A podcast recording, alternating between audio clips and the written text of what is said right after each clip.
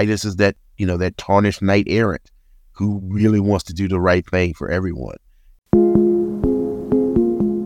And I think that's as fascinating, if not a little bit more, than writing about, you know, the badass outlaw. I'm Michael Tamblyn, CEO of Rakuten Kobo. This is Kobo in Conversation. My guest today is the crime novelist S.A. Cosby, author of the 2021 breakout bestseller Razorblade Tears. His new book is All the Sinners Bleed, the story of Titus Crown, former FBI agent and Charon County, Virginia's first ever black sheriff, who's moved back to the county to live with his aging father. On the first anniversary of his election to sheriff, he's called to a school shooting. A teacher's been killed, and the apparent gunman, a former student and a young man whose family Titus once knew well, is gunned down by the deputies under Titus's command. The investigation into the young man's motivation leads the sheriff into dark corners of Charon County and the ghosts of its past and present. Sean, welcome to Kobo. Thank you guys for having me. It's a pleasure to be here. Charon County isn't a real place, but it's a lot like real places you know. You've built this great reputation for having complete command of setting and atmosphere. So can you tell me about creating Charon County? Why did you want to tell this story in this place? Yeah, sure. So like you said, Charon County is a fictional setting, but it is the amalgamation of many small towns in the South that I've known personally or through friends and family. And for me, the South is sort of the fictional mother of American letters. Everything that starts in America, both good and bad, I think starts in the South. You know, Virginia was the site of one of the first settlements in the New World. Of course, that stain of slavery and Jim Crow still hangs over our nation, not just the South. And so for me, the setting was paramount. I wanted to tell a story set in a place that it's struggling with its past and trying to define its future. And I don't think any place so exemplifies that struggle as well or as passionately or as viscerally as the South. And so when I went about starting to create Charon, I took pieces from my hometown of Matthews, Virginia, the town that I live in now, Gloucester, Virginia, places like Raleigh and Durham and places out to the far west like Charlotte and Smith Mountain Lake and Roanoke, because those places are familiar to me, but they also allow me a jumping off point to sort of illustrate the ideas and the cultural and societal norms that exist in the South, both for good and for ill. Let's talk a bit about the main character, Titus Crown. Like all good characters, he's a bundle of different forces and stories. He had a whole separate career with the FBI where we gradually learn about both his successes and failures. He's back in Charon County to care for his aging father after the death of his mother. His being elected to sheriff was not part of his long-term plan. He wants to be a force for justice, but he doesn't have any illusions about how thin on the ground justice can be. Did Titus emerge out of the story, or did he come to you as a character and you wrap the story around him? That's a great question. You know, at first, All the Sinners Bleed was really going to be much more about policing in America and police brutality. And I started it in the wake of the murder of George Floyd. And fairly early on, I realized that I didn't have enough emotional distance from those issues to write effectively about them. You know, nobody wants a 300-page sermon. And that's what it was ended up becoming. It was going to be a polemic. And so I decided to pull back and sort of widen my my gaze on the story. And I knew I wanted to tell it from the point of view of a police officer, even after I changed the initial plot a little bit, because I wanted to show a character who is trying to do the right things. And, you know, Walter Mosley has this great quote that everybody has morals until they're tested. And so I wanted to show this character who's trying to do the right things And I wanted to show a character who's a part of what is traditionally not a social organization, so to speak, that always does the right thing, police officers. And so at first, the story was very much built around what I wanted to say. And I didn't really have a great grasp on Titus as a character. And then one day I had a conversation. In research for this book, I talked to former police officers, both African-American and white. I talked to former sheriffs, and I didn't really have a good grasp on Titus. And then one day I had a conversation with a friend of mine who's a former minister. He was telling me about one of the things that bothered him about being a part of the quote unquote traditional church is that he very quickly realized that he wasn't helping the least of us. And that sort of opened the doorway for me with Titus. Titus is human. He's a man that has, like you said, contradictions, and he's not perfect by any means, but he really wants to do the right thing. And I think the thing that allowed me to really nail him down was his desire to help the least of us. He's elected sheriff. He wants to be the sheriff for everyone in Charon County, not just the people who supported him. And I think he finds out fairly quickly that is much more difficult than he anticipated. But Titus as a character, once I was able to nail that down, it sort of allowed me to create shades of gray with him.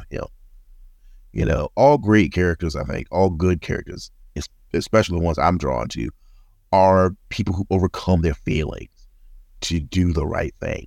There's a difference between, say, Michael Corleone in The Godfather and Toby in Hell or High Water. Mm-hmm. There's a certain sense of guilt and certain sense of conscience in Toby that is missing from Michael. Both great characters, but I sort of explored that Michael Corleone style of character in Blacktop Wasteland and Razorblade Tears. Mm-hmm. And so I wanted to look at the other side.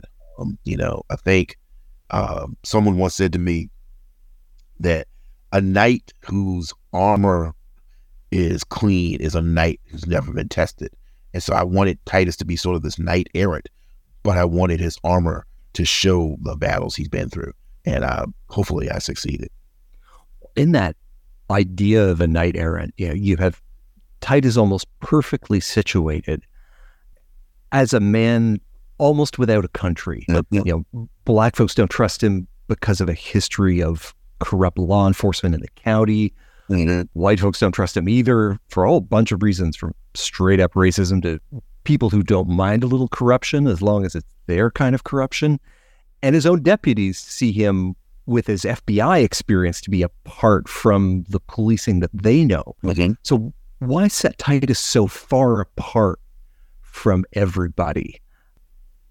I think narratively, the greater the struggle that you have to overcome, the greater the triumph, and again, I wanted him to be, it sounds sort of pretentious saying this now, but I wanted him to be this sort of mythic character. I wanted him to be sort of this elevated character that rises above all the things that are in his way. A good friend of mine, Ed Kurtz, who's a writer, said, writing is putting your character in a tree and throwing rocks at him. And I think I threw bricks at Titus from time to time, but I knew he could take it. I knew he was the character who could withstand it, who could overcome. And I love characters like that. I think I started my career writing about characters who give into the darkness. And there's nothing wrong with it. I'm fascinated with that aspect of humanity. I'm fascinated with that on an existential level. But I'm also fascinated about characters who refuse to give into the dark side, who refuse to let the darkness in, or who refuse to let the darkness win. Because I think for Titus, especially in the confines of the story that we meet him in, he has to let the darkness in a little bit, but he never lets it corrupt him. He never let it touch who he really is. And so all these struggles that he have, all these issues, with the town, with his deputies, with his love life, with his father, with his brother, all these things are all these obstacles that he overcomes. So when he does overcome them, it makes his triumphs that much more moving and that much more satisfying. But there are times where I felt bad for the guy. Oh, yeah. You don't just chase him up the tree and throw rocks at him. I think you kind of set the tree on fire. Yeah. Sadly, I have to agree with that sentiment. You've talked about growing up in a place that is claimed by Confederate apologists and how they sort of want to wrap their arms around a territory at the same time that every inch of that place has also been and is being inhabited by African Americans, enslaved and free. And so how does Sheriff Crown look at Charon County through that lens? Is he in the border between those parallel worlds? Is he colliding with it? How did those two ideas come together? That's an interesting question. I love that. So Titus is of two minds. There's sort of a persona that he's created, that he's Sheriff Crown, and he's, he wears his aviator sunglasses, his pants have a crease on them, sharpen up sliced bread. He sort of creates this persona because he understands, that pageantry and theatricality, to quote Ra's al Ghul from Batman Begins, is a useful tool. And so he creates this persona of the Sheriff Crown. But on the inside, there's a man named Titus. There's a little boy named Titus. And so there's a little boy who understands that there are people in the town that he loves, the place that he grew up, the place that he shared with his father and his mother and his brother, who think they own that. They think it's theirs in totality. And so there's a part of him that seethes with rage. They're barely below the surface. There's anger and recrimination inside of Titus because he loves Charon as much as anyone else. And so he sort of has to have these two halves of himself come together, where the Sheriff Crown, who is totally unbiased in any respect to any citizen, but then there's Titus Crown, who is angry when he sees Confederate apologists walking in, Civil War garb, who's angry when he walks past the statue of Old Rebel Joe dedicated to Confederate soldiers, who feels this sense of almost hopelessness when he sees how divided his town is. And so as a person, I think Titus is very much, he sees Charon in sort of a proprietary way. It's his too. And he loves it, and he wants to protect it. He wants to be a part of it. But I think as sheriff, he understands that there are people who will never accept him as a part of it.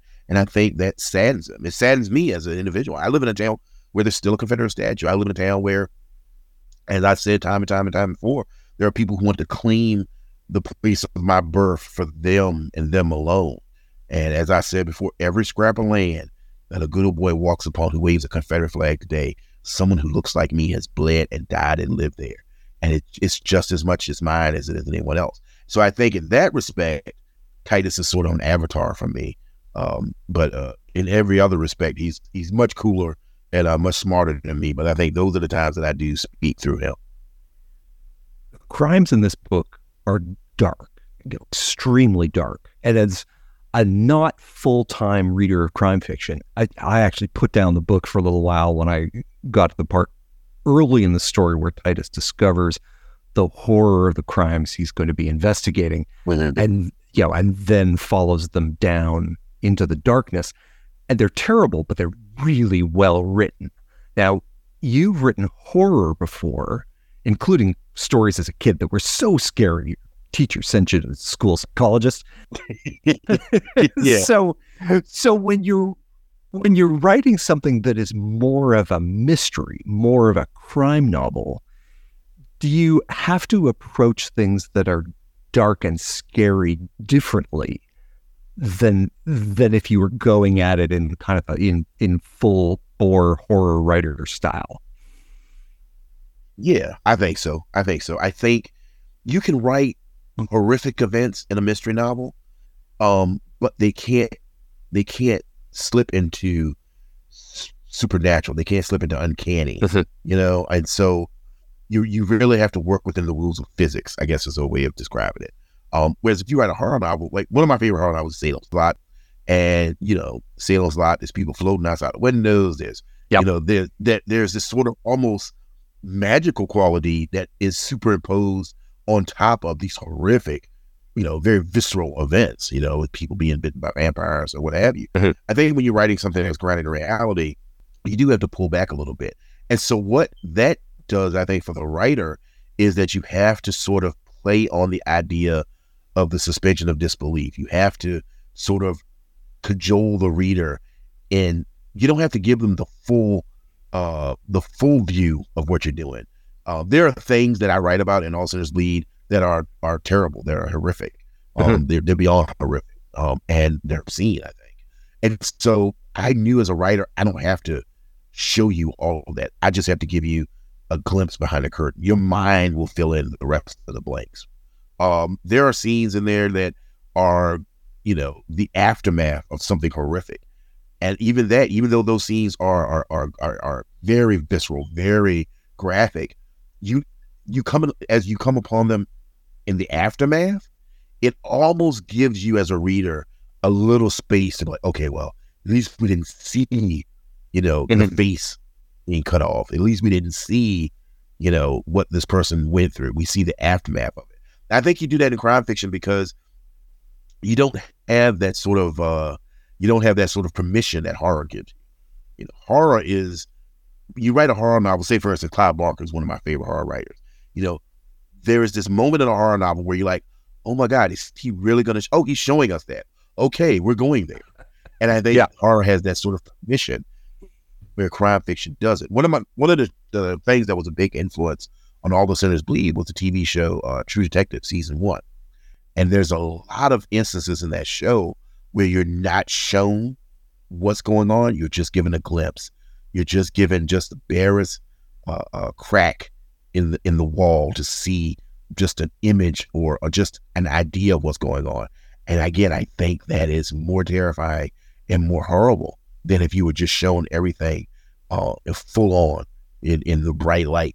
Your mind creates these images that no writer can ever exceed. And so for me, when I was writing about these really dark things, that was sort of the tactic of, I just want to point you in the direction I want you to go. And then I want your mind to fill in the rest of the blanks. I think that's something that you have to do in crime fiction, that, horror gives you permission to just, pull back the curtain or remove the sheet, as it were, completely. And I think with crime fiction, with mystery fiction, we just want to point you in the direction and let you fill in the rest of the blanks, which I actually find more intense as a reader. And I love horror fiction, but I think that, Stephen King has his line when he was a kid, he listened to radio shows. And there was a show called Inner Sanctum. And he said, eventually Inner Sanctum became a TV show. And he said, that was scary and didn't work. He said, but there was at the beginning of Inner Sanctum on the radio show, there was this creaking door opening. And he said, there's nothing they could have shown on TV that looked as terrifying as that door sounded. And I've always remembered that when I write scenes of the extreme horror, extreme violence, of dark, the inhumanity that we can visit upon ourselves. Nothing I can describe is going to be as terrible as something that you create in your own mind. And so that's sort of the tactic that I use. And so then as you're looking at the page, as you have that scene down in front of you, do you find yourself subtracting, taking things away to try and hit that balance point? Yeah, I think, when you first, like in the first draft, I write something and then I look and it's almost like the reversal of a sculpture, you know? I'm like, how much do I need to occlude? How much do I need to hide? How much do I need to remove so that the reader is filling those blanks? Because again, in much the same way, like I said, nobody wants a 300-page sermon.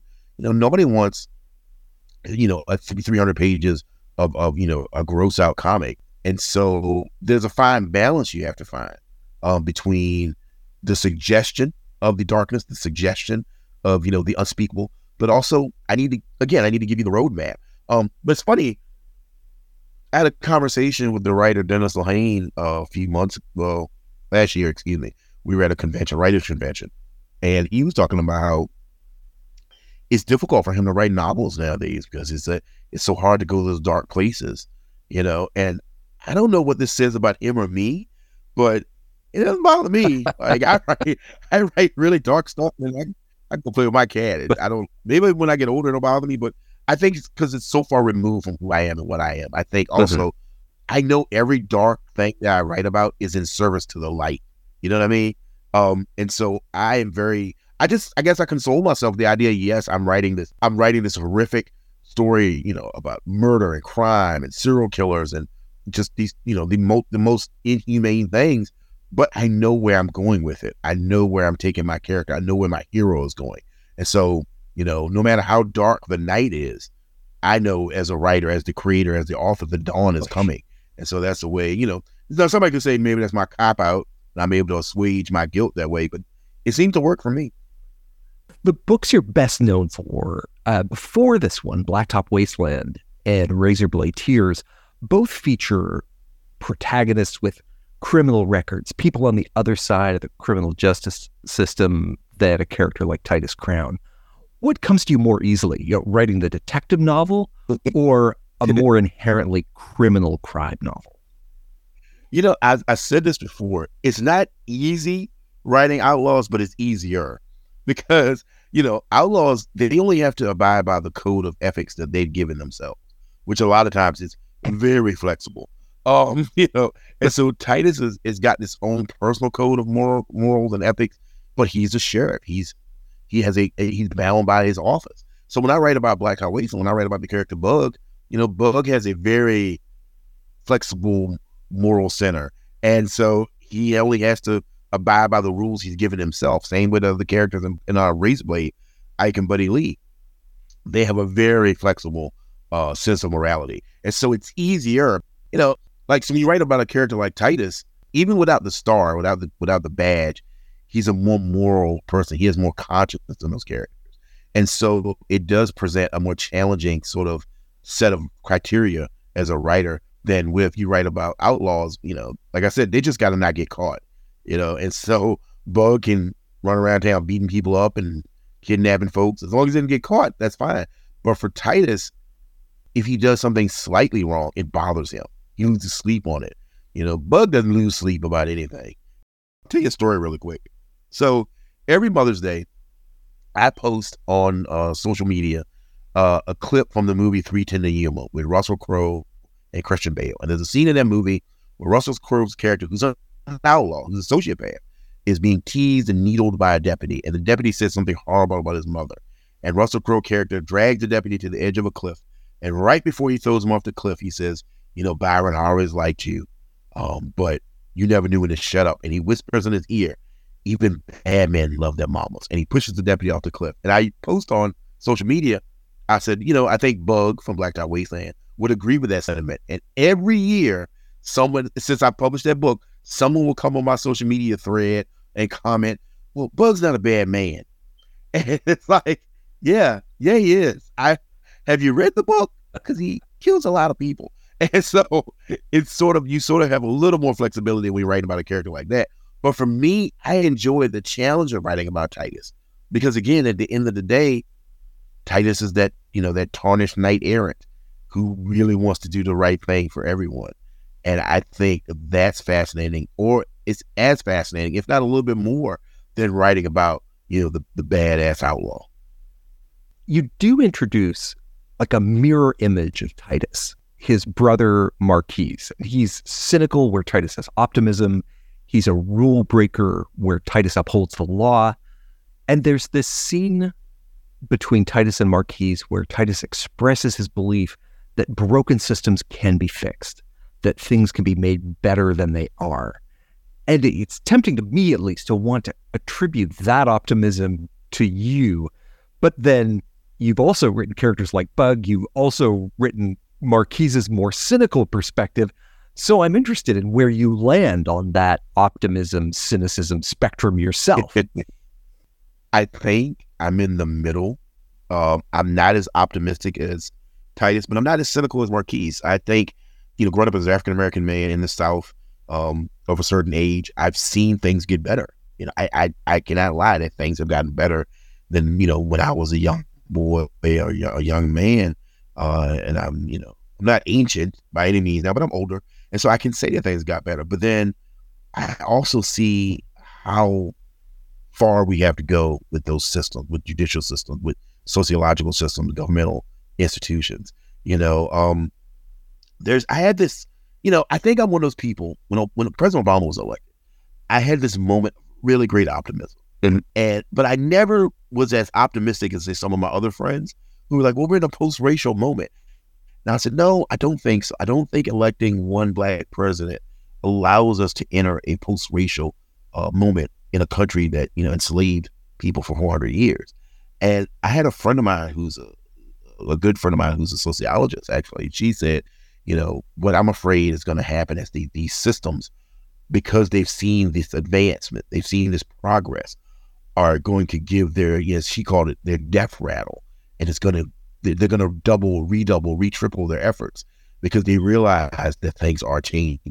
And I think we saw that. I think there was a sort of rebound from Obama with Trump being elected, and not just Trump as an individual, but what he represented was this sort of waking giant of a certain type of individual who looked up and looked around and like, oh, wow, these people that I've treated as minorities, these people that I've treated as lesser, as marginalized, are making great strides. And so I think we've seen that.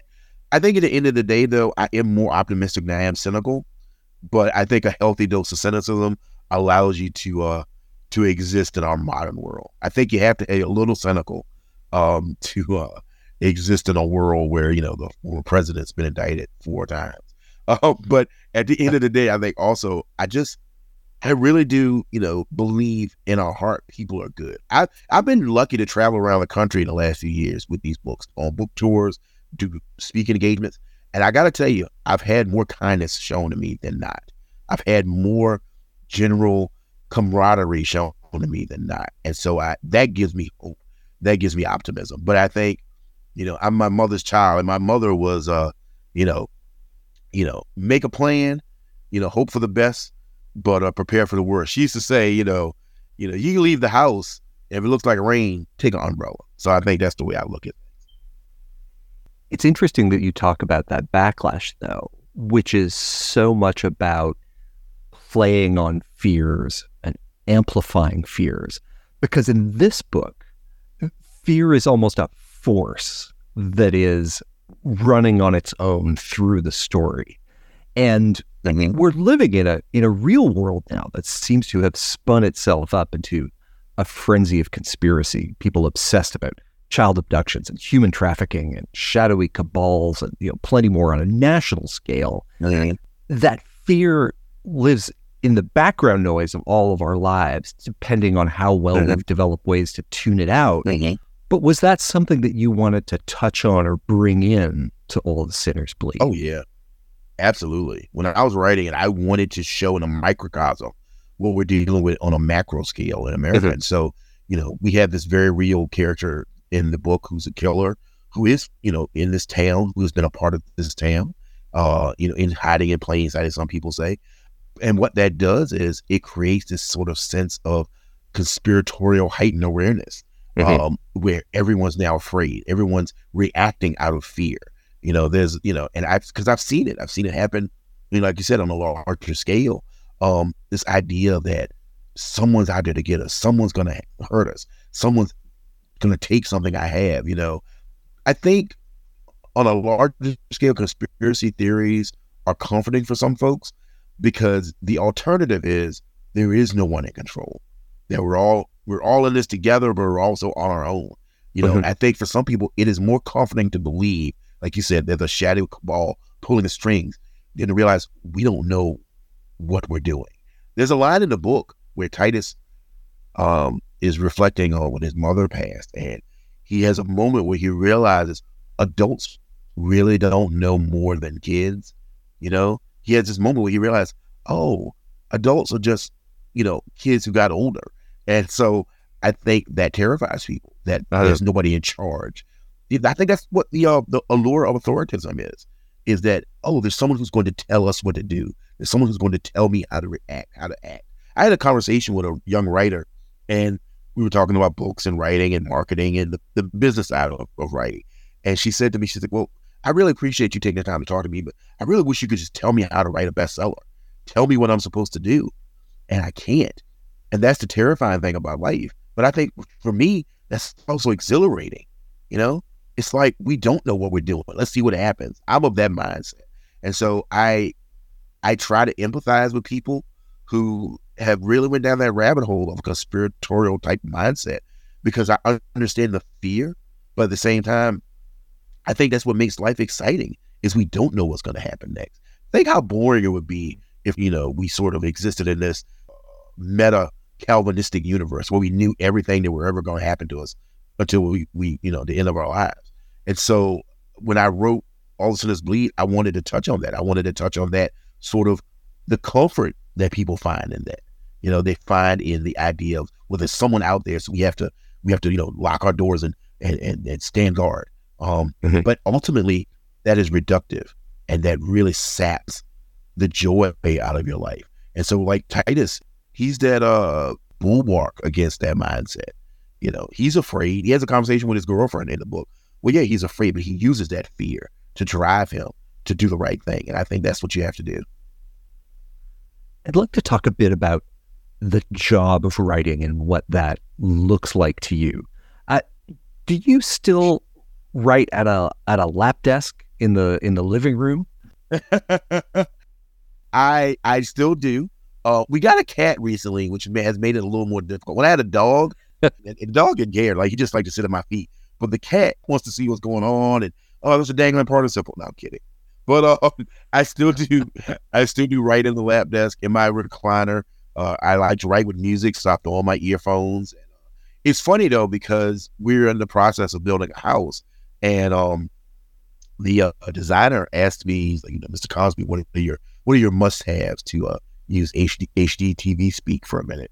And I said, yeah, I just want an office with a door and a lock. That's all I want. Like, that's all I need, is like everything else, whatever she wants is fine, but I just want a door with a lock. Not because I want to lock people out. I think it's fun to go in there and just sort of immerse yourself in the world that you're building. For me, I used to write for years. I was a retail manager, and I wrote on my lunch break. I wrote in a coffee shop. And so background noise, background sound, sort of the sturm and drang of background doesn't bother me. In fact, I enjoy it. Like I said, I write with music. I know a lot of writers who have to write in total silence. But for me, it helps me get in a place. I think writing for me is a beautiful, incredible art form. But I also look at it, I was raised in sort of a blue collar home and sort of a blue collar childhood. And so writing is something that I feel like, you know, people will tell you, don't say it's a job. You know, once you call it a job, you lose the joy. No, it's a job that I enjoy. I love it. And I feel I have a duty, a responsibility to write stories. I'm not as precious about it as I used to be. For instance, I don't wait for inspiration anymore. You know, there's a school of thought where you have to wait to be inspired. You have to wait for the muse to touch you and talk to you. And I just don't think you can write effectively that way. I like sitting at a desk and thinking of stuff. Sometimes I thought a story doesn't go anywhere, you know? One thing I do, which sounds funny, but I'm a big fan of Pinterest. I love looking at photos and then writing about the photo. Like, I just write short stories about the photo to myself. Sometimes nobody ever sees them. I just will pull up, you know, I'll type in Southern Gothic aesthetic, or I'll pull in urban loneliness, and I'll type, you know, like you'll pull up something that looks like an Edward Hopper painting, and I'll write a story about it. Again, a lot of times it doesn't go anywhere, but sometimes it becomes a book. That was sort of the very, very, very nascent beginnings of Razorblade Tears. I wanted to see pictures of old gangsters, of, you know, old outlaws who made it to being old, and it brought up a picture of two actors, Danny Trejo and Ron Perlman. Oh yeah. And I just started messing around with the idea of what would be the story of these two guys. Why would these guys be together? And it of course it ended up morphing into totally different characters, but that was the beginning of it. You know, for me, writing is this thing that comforts me. It's my job, it's my passion, it's my joy. All through my life, the ups and downs I've had, you know, even losing my mom, writing has always been there to sort of buoy me. You know, it's one of those things that, you know, I don't think I'm the best writer in the world. I think there are many, many writers that are better than me, but I think I'm pretty good at it. And I think if you're pretty good at something and it brings you joy, then that's really all that matters. You know, I've just been lucky that other people seem to share my my sentiment. When you were just starting as a writer, you know, and you're putting in 60 hours a week in retail and still finding those moments to get stories written. It seems like when you're trying to fit writing around an already full life, does it feel like you have more words than you have time to write them down? Oh yeah, definitely. I think when you have to make time to write, it also, you have all these stories. You're like, I don't know if I'm ever gonna have time to put these stories down. I don't know if I ever have time to write all the things that are going on in my head. But also, when you do have time to write, it's so precious, you know, because you don't have time to, as my mom would say, you don't have time to lollygag. You have to write. You know, I have an hour for lunch. I have 58 minutes where I get to write and then 2 minutes to go back to work. So I really have to focus. I have to hit the hammer hard. I think once you have a little bit of success, you know, I think, not to be too facetious, but it is sort of the eye of the tiger. You know, once you start getting comfortable, you know, you can lose that spark that gave you that sort of strength, that sort of inspiration, you know. And so, I mean, I don't think you have to be like, you know, I don't think you have to be like I was, like economically desperate to write good books. But I do think once you have a little bit of success, you have to remember what it is about writing that brought you to this place. And for me, I don't think I'll ever lose that spark, because I've been very lucky to have a lot of success the last few years. But if you took all the success away, I still would tell stories. I've always told stories. And so now I'm just very lucky that I feel like I have the opportunity to tell a lot of the stories. I'll never tell all the stories I want to tell, but I feel like I'm closer now than I was 10 years ago when nobody knew who I was. But even having said that, I still was writing, you know. You know, it's like my mom used to tell the story. I think it's a legend. I don't think this really happened, but she swore banana did. She used to like that other story that I was 4 or 5 years old, and she was reading the Three Little Pigs to me. And at some point, I started complaining about the story because I didn't understand why they hadn't built all the houses out of bricks. If they, and she says, like, I was very upset about that. Like, they had bricks this whole time. And so, I, you know, it's one of those things. I think she may have exaggerated the story a little bit, but I do have a vague memory of that. And so I just feel like this is the thing that I'm supposed to be doing. This is my purpose. You know, I've had a lot of other jobs. I've been fairly decent at them, but I've never been as good at any job as good as I am at writing. And that's not to say, that's not an egotistical thing. I just feel like it's just the thing I'm meant to do. And I'm very lucky that I found it, that I found that purpose. I just want 10 years from now to get the 25 collected essays about Southern Gothic kitchens coming out of Pinterest that you've been building up in a desk drawer somewhere. And then one day it's going to be like, okay, there's nothing else coming out. Here come the kitchens. Yeah, there's a whole file of Southern Gothic kitchen and you know, stainless steel Americana appliance. Nice.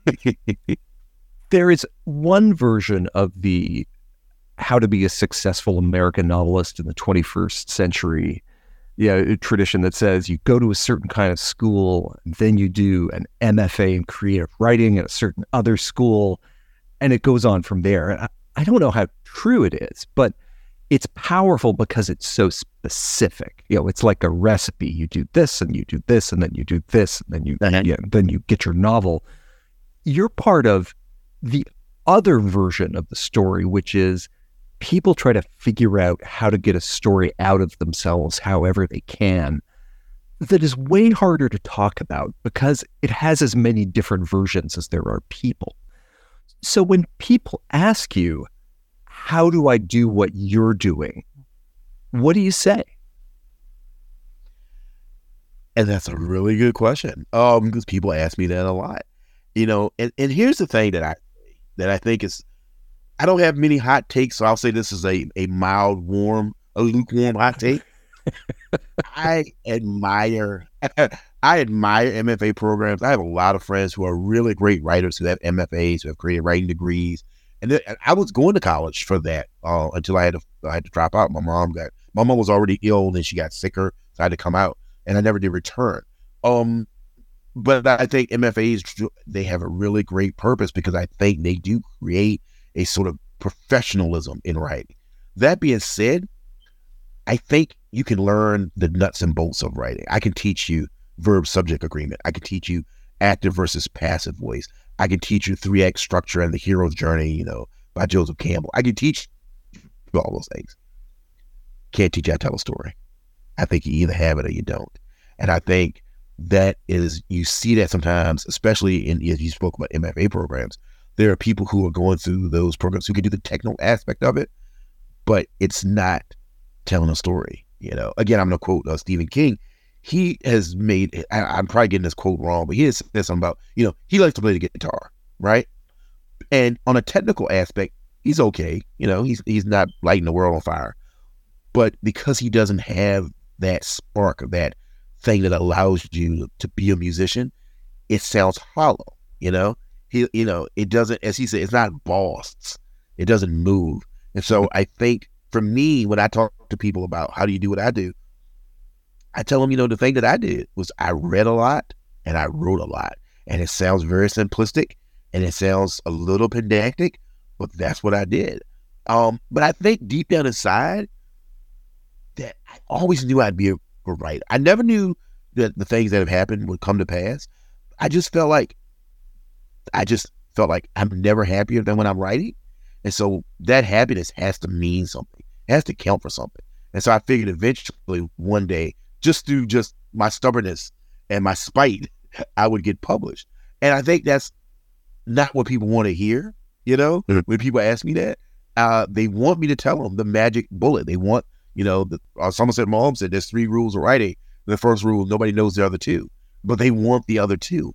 And I can't give it to you. All I can tell you is that I just had such a passion for writing and such a love for the art form.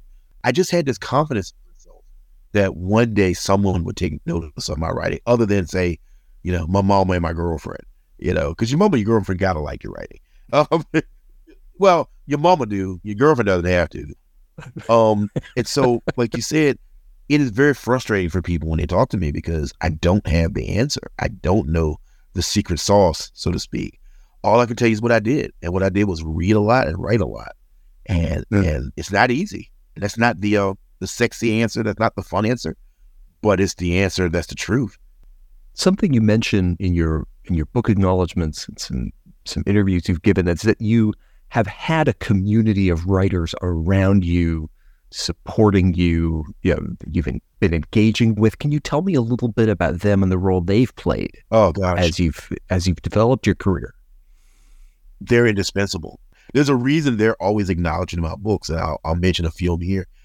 Eric Pruitt, Nikki Dolson, James D.F. Hanna, James Quealy, Jordan Harper, who is, in my opinion, one of the great crime writers of the last 25 years. Those folks that they knew me before I was S.A. Cosby. You know, they knew me when I was just Sean Cosby, trying to get published, trying to write. They were here before the Halcyon days, you know, and they're the folks that are always honest with me, and vice versa. I'm always honest with them. We trade each other's manuscripts. We talk about story. We get really nerdy talking about narrative and story and structure. But those folks are the folks that keep me buoyed, keep me floating, keep me up when things aren't going great. You know, I would love to tell you that every book comes out, you know, as smooth and as shiny as a new egg. But it doesn't. You know, the process sometimes for writing a book, for me at least, it's like chopping down a tree. Sometimes it feels like you're using a chainsaw, and sometimes it feels like you're using an axe, and sometimes it feels like you're using a butter knife. And those folks are there when the butter knife days come upon you, and they help keep you centered and they help keep you grounded. But they also, you know, they encourage you to be great. I had a conversation recently with Jordan where we were talking about books and writing and what we wanted our legacies to be, what our careers to be. And you know, it's good having a friend who not only supports you, who is honest with you, but also inspires you. You know, friends who are like, inspire you to not just say, hey, I really like to write a good book, but friends who inspire you like, no, I want to write a classic. I want to write a book that in 15 years, people are still talking about, whether they will or not. Having friends who inspire that desire in you is indispensable. I wouldn't be here if it wasn't for them, you know, because writing is such a weird obsession. You know, it's like writing a book is like telling yourself a joke for 9 months and hoping everybody else gets the punchline. And I don't think very many people understand it unless they're writers. You know, that struggle that you have as a writer between choosing the right word to describe darkness, or this sentence just doesn't sound right. And you spend maybe hours trying to get the rhythm down. If you try to explain it to somebody who's not a writer, you sound crazy, because you are a little crazy. And so other writers understand in that madness and they join you in it. And so it's not so bad, you know, like we're all on the crazy train together. So at least I'm here with my friends. And that's sort of what that community does for me. All the Sinners Bleed is your fourth published novel in as many years, but unlike, I think, every other crime novelist on the bestseller list, you're writing standalone novels, not series. Do you see yourself carrying on stories with any of the characters you've written, or are these complete exactly as you've told them, and then every book starts again from a blank page? You know, it's funny. A couple of years ago, if you'd asked me that question, I would have said, yeah, that's it. I just write complete stories. Every book's a closed loop and we're moving on to the next. But I've sort of started doing this thing where characters from previous books are mentioned or referenced in current books. You know, I wrote a book called My Darkest Prayer, which is my first book. Mm-hmm. It's published on an independent publisher label, and it's been re-released by Flatiron. And there's a character in there named Nathan Waymaker, and he makes a cameo in All the Sinners Bleed. You know, I have this desire to maybe tell more stories about Bug from Blacktop Wasteland. I maybe want to see what happens to him after the end of the book. I have a really deep desire to write a prequel to Blacktop Wasteland about Bug's father. And so those ideas, I don't think I'll ever be a writer who writes long series stories, but I definitely do want to revisit some of these guys. You know, like with Titus, you know, I wrote All Sinners Bleed, and at the end of it, I thought, oh, you know, I really created an interesting character with Titus, and I thought I told a good story with him. But the big dude, he's grown on me, you know? He's somebody that I think has a few more things to say. And again, like I said, I think if you ask me, am I going to write a series like Lee Child or Jack Reacher, or I'm going to write like Elmer Leonard, where he revisited characters over the years? I think I'm probably closer to the Elmer Leonard style or template. But I think, you know, I think that's okay. I used to think you shouldn't do that. I used to really be a true believer of the standalone idea. But I find it interesting to maybe revisit these characters and see where they are and see what's happened with them, and sort of talk to them again and see how life is treating them. And so you're probably going to see Titus again. I have a whole quadrilogy that I want to write about Bug and his family, about him, his father and his grandfather and his sons. So that's probably, you know, God willing, and the creek don't rise, coming on down the line.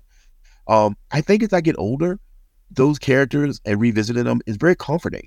You know, it's very, it feels good, because I feel like I've created something with these characters that can stand the test of time. And so it's very interesting as a writer, but as a creator, it's just heartwarming to go back and see how they do it. I mean, I'm going to put them through hell, but it's still fun to revisit with them and talk to them a little bit. Sean, thank you so much for joining us. Thank you guys for having me. This was a pleasure. It really was. Thank you so much. I've been speaking with S.A. Cosby, author of All the Sinners Bleed. Find it and all the books we spoke about at Kobo and Conversations home on the web, kobo.com/conversation, and check the show notes for a link. Subscribe in your podcast player of choice to catch every episode, and if you enjoyed this one, tell somebody. Kobo and Conversation is produced by Nathan Maharaj and hosted by me, Michael Tamblyn. Thank you for listening.